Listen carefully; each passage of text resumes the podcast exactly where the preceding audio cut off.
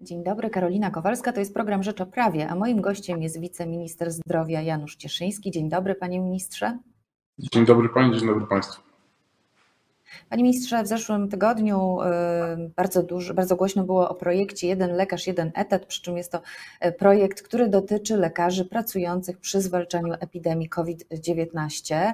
Tak. Y, tutaj się pojawiło dość dużo kontrowersji. Lekarze nie rozumieją, dlaczego te stawki wyższe i ograniczenie do miejsca pracy tylko w jednym miejscu dotyczy tylko i wyłącznie tych lekarzy, którzy pracują w szpitalach jednoimiennych lub na oddziałach zakaźnych. Ponieważ przede wszystkim ci lekarze y, są narażeni na codzienny kontakt z pacjentami z COVID-19. W przeciwnym wypadku należałoby takimi regulacjami objąć no, każdego medyka, który w ogóle y, ma jakikolwiek kontakt z pacjentem, nawet jeżeli to jakikolwiek kontakt z jakimkolwiek pacjentem, no oczywiście wtedy byłaby to regulacja znacznie nadmiarowa. Natomiast tutaj ze względu na to, że y, pojawiły się takie informacje, że właśnie y, na terenie podmiotów leczniczych jest ta transmisja koronawirusa, że, że to się dzieje właśnie w szpitalach, w których że to się może dziać w szpitalach, w których tych pacjentów jest y, szczególnie wielu, to taka regulacja została przygotowana wydaje się, że to jest y, odpowiedź też na y, postulaty medyków. Natomiast warto pamiętać, że z drugiej strony są postulaty zarządzających placówkami, którzy jednoznacznie mówią, że już nawet takie działanie to jest z ich punktu widzenia bardzo duży problem, który no, uniemożliwia normalne prowadzenie ich działalności. Rozumiem, że chodzi tutaj o to, że będzie mniej jednak lekarzy do dyspozycji. Ja mówię o uwagach ze strony y, lekarzy, na przykład anestezjologów pracujących w szpitalach wojewódzkich. Oni nigdy nie wiedzą tak naprawdę, czy ten pacjent, który do nich trafia, to jest pacjent zakażony koronawirusem, czy nie. I twierdzą, że no, oni też y, tak naprawdę znajdują się na pierwszej linii ognia i, i chociaż na tych oddziałach takich bardzo kontaktowych, y, no, taka regulacja by się przydała, specjalne przywileje, specjalne przede wszystkim środki ochrony, ochronne, czy też ubezpieczenie.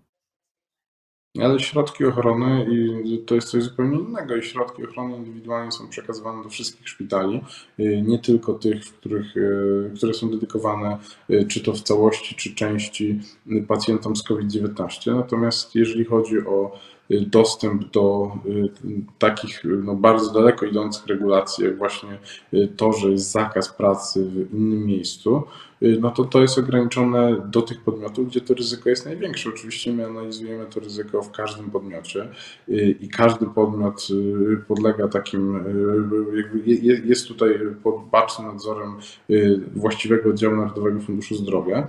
Natomiast w naszej ocenie no przede wszystkim takie środki powinny być stosowane wobec osób, które pracują w tych podmiotach, gdzie to ryzyko jest największe. I tam, tam jest ta Dlatego... proporcjonalność zachowana. Dlatego poruszyłam temat środków ochrony osobistej, ponieważ no, te środki ochrony osobistej są y, najmocniejsze w szpitalach, y, na oddziałach zakaźnych, w szpitalach jednoimiennych.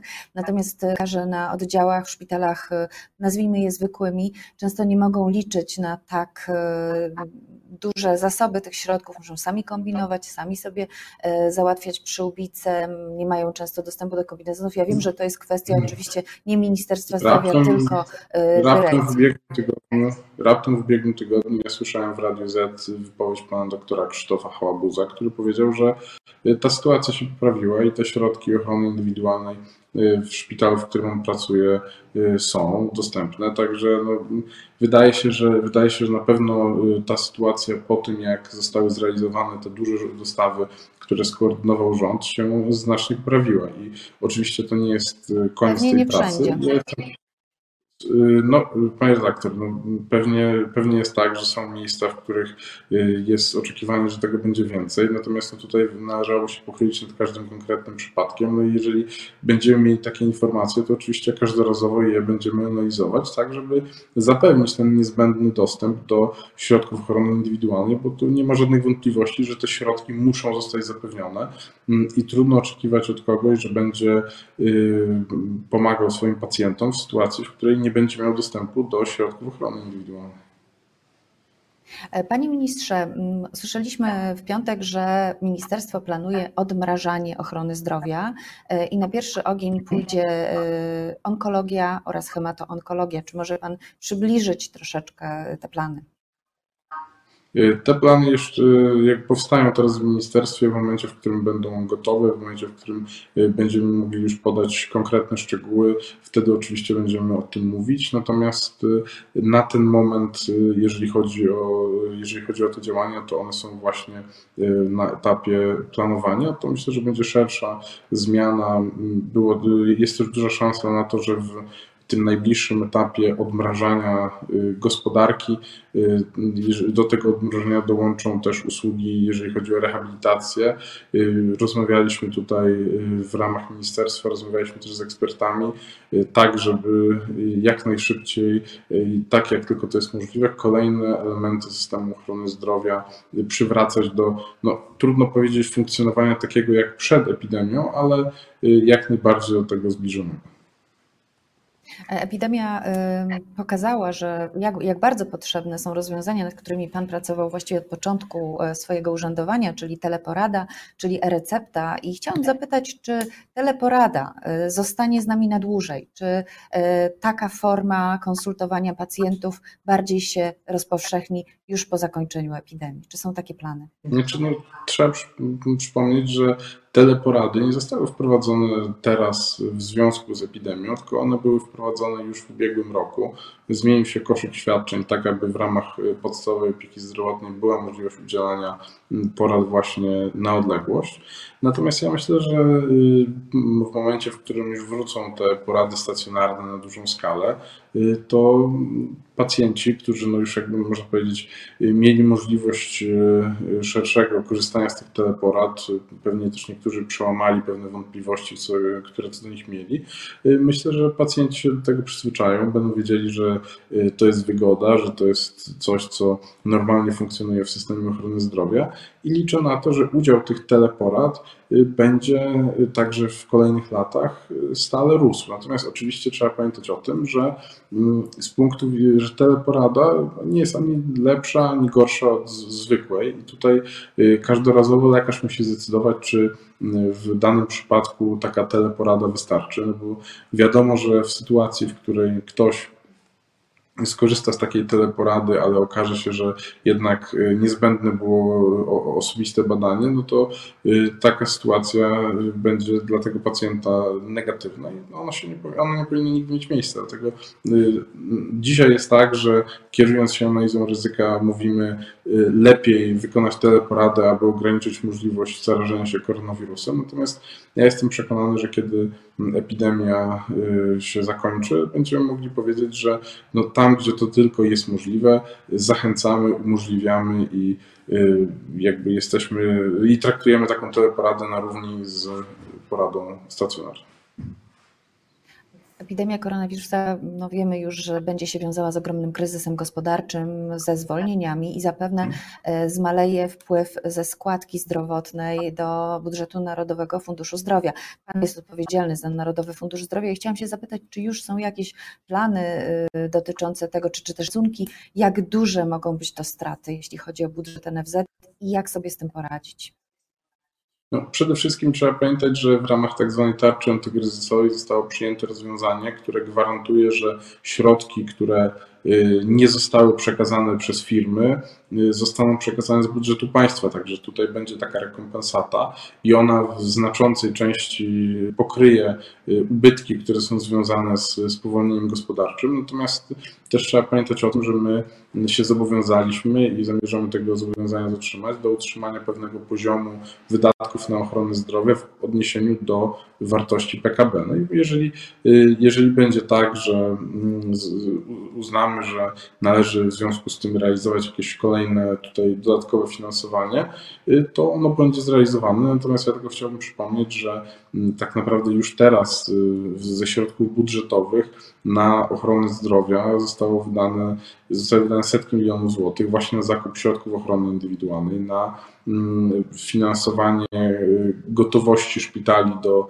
y, walki z koronawirusem, czyli na finansowanie tych szpitali jednoimiennych. Każdy z nich, przypomnę, dostaje 100 zł za każde łóżko, które czeka na pacjentów, nawet jeżeli nie jest zapełnione. No i to są wszystko y, kwestie, które są finansowane ze środków budżetu państwa. Panie ministrze, oprócz lekarzy, mm, tutaj w walce z koronawirusem oczywiście wszyscy pracownicy ochrony zdrowia biorą udział, ale biorą udział też farmaceuci to dość czynnie. E, cały czas e, sygnalizują problem związany z dyżurami nocnymi. Niektóre e, rady powiatów nie chcą zrezygnować z dyżurów nocnych, z wpisywaniem takich aptek, często jednoosobowych, do grafika, mimo że aptekarze pracują tak naprawdę po 12 często godzin na dobę i musieliby skracać godziny e, dzienne, żeby pełnić te dyżury nocne, kiedy tak wielu, wiele osób się nie pojawia w aptece. Czy Ministerstwo Zdrowia przewiduje jakiekolwiek zmiany, czy to w prawie farmaceutycznym, czy takie doraźne, żeby jakoś tej sytuacji zapobiec? Otrzymaliśmy takie wystąpienie od Naczelnej Izby Aptekarskiej, właśnie jeżeli chodzi o mm, tutaj zmiany regulacji, jeżeli chodzi o dyżury aptek.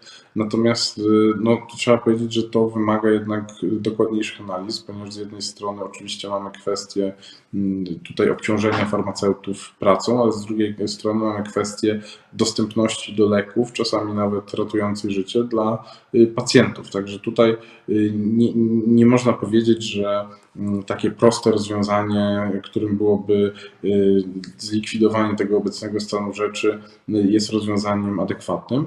Natomiast ja jestem przekonany, że właśnie wspólnie ze środowiskiem farmaceutów, tak jak już wiele innych y, regulacji, y, uda nam się wypracować odpowiedni kompromis. No i w momencie, w którym będziemy mieli taki gotowy projekt, to z chęcią się z nim ze wszystkimi podzielimy. Dzisiaj farmaceuci dyżurują za darmo. Czy rozważane jest wpisanie takiej usługi jak dyżur nocny do koszyka świadczeń e, gwarantowanych? Y, no, na ten moment apteki nie posiadają umów z Narodowym Funduszem Zdrowia. Wobec powyższego trudno by było, poza oczywiście umową o rozliczenie refundacji, wobec powyższego trudno by było mm, taką usługę y, w prosty sposób wdrożyć. Natomiast no tutaj ewidentnie konieczne są zmiany na poziomie ustawy. Jeżeli, y, jeżeli będzie taka decyzja, to na pewno, na pewno będziemy chcieli, żeby ostateczna treść tych przepisów była skonsultowana ze środowiskiem, tak aby mm, taki kompromis pomiędzy właśnie tutaj z jednej strony y, obciążeniem farmaceutów pracą, a z drugiej strony y, z dostępnością dla pacjentów do produktów, które można kupić w aptece, była zrównoważona. Myślę, że temat jest ważny, wiele, wiele osób podnosi ten fakt, fakt, jakby podnosi ten problem już od dłuższego czasu. Natomiast no tutaj y, często po stronie samorządów nie ma odpowiedniej współpracy. Y, wydaje się, że no ta sytuacja, którą mamy teraz, w wielu miejscach jest impulsem do tego, żeby pewne zmiany, które no, z różnych powodów nie były realizowane, jednak, y, jednak wprowadzać. Mam nadzieję, że uda się także taką korzystną zmianę wprowadzić w obszarze dyżurów farmaceutycznych, ale tak jak mówię, musi to być uprzednio wydyskutowane ze wszystkimi interesariuszami. Panie ministrze, w ramach tych zmian y, przyspieszonych w związku z epidemią COVID wprowadzono możliwość wypisywania recepty farmaceutycznej dla farmaceutów. Jak wiele takich recept, czy są już jakieś dane, wypisali farmaceuci? Mówiąc szczerze, jeszcze nie sprawdzaliśmy y, tego w Ministerstwie Zdrowia, natomiast no, takie dane są dostępne y, dość łatwo, także jeżeli, jeżeli tylko będzie chwilka wolnego czasu, to na pewno także i taką analizę wykonamy. Jeszcze ostatnie pytanie. Ubezpieczenia dla lekarzy, lekarzy y, pracujących przy COVID i, i pracujących w szpitalach y, tak zwanych normalnych często skarżą się, że brakuje im dodatkowego ubezpieczenia, że oni się boją, że sami zostaną zakażeni, ale też boją się, że być może dojdzie do tego, że zakażą y, na przykład pacjenta i wtedy będzie ciążyła na nich być może odpowiedzialność. Wiem, że powstaje w Ministerstwie Zdrowia projekt, żeby tych lekarzy dodatkowo ubezpieczyć. Na jakim jest etapie? Mm, jeżeli chodzi o lekarzy ze szpitali jednoimiennych, oni zostali objęci y, specjalnym ubezpieczeniem y, ze względu na to, że to są osoby, które są najbardziej narażone na y, kontakt z mm, koronawirusem i ze względu na to, że można powiedzieć, że te szpitale narodziły się w tej roli zupełnie od nowa, stwierdziliśmy, że niezbędne jest wyposażenie tych szpitali właśnie z poziomu Ministerstwa Zdrowia w odpowiednie, czy właściwie personelu tych szpitali w odpowiednie ubezpieczenie. Jednocześnie pozostałe szpitale, które dzisiaj y, funkcjonują, no w oczywiście innej, innej rzeczywistości, ale co do zasady w podobnym, mm, podob, podobny sposób, tak samo jak do tej pory mają możliwość zapewnienia swojemu personelowi tutaj y, dodatkowych y, świadczeń, takich jak na przykład ubezpieczenie. No i to jest zawsze decyzja dyrektora szpitala. Ja przypomnę, że właśnie ze względu na to, aby nie było obaw o przyszłość finansową podmiotów leczniczych, podjęliśmy decyzję o tym, że ryczałt dla szpitali będzie wciąż wypłacany. Nie będzie tutaj problemu z płynnością. Przypomnę, że standardową praktyką do tej pory było płacenie za zrealizowane procedury medyczne, a nie tylko i wyłącznie za gotowość. Teraz jest tak, że mając na uwadze ograniczenie udzielania świadczeń, te środki są wypłacane, także każdy dyrektor ma z czego finansować dodatkowe, y, dodatkowe świadczenia, y, jeżeli uzna za stosowne, jeżeli wspólnie z załogą dojdzie do wniosku, że to jest niezbędne, aby do tych świadczeń należało dodatkowe ubezpieczenie, to taką możliwość ma.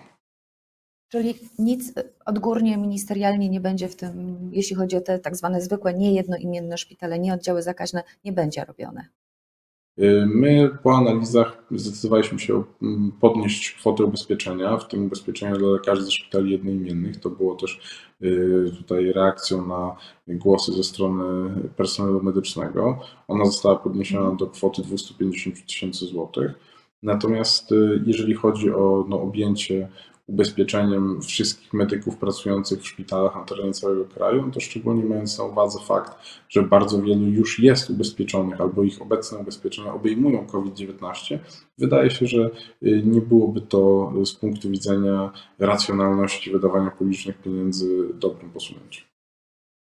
Rozumiem, dziękuję bardzo.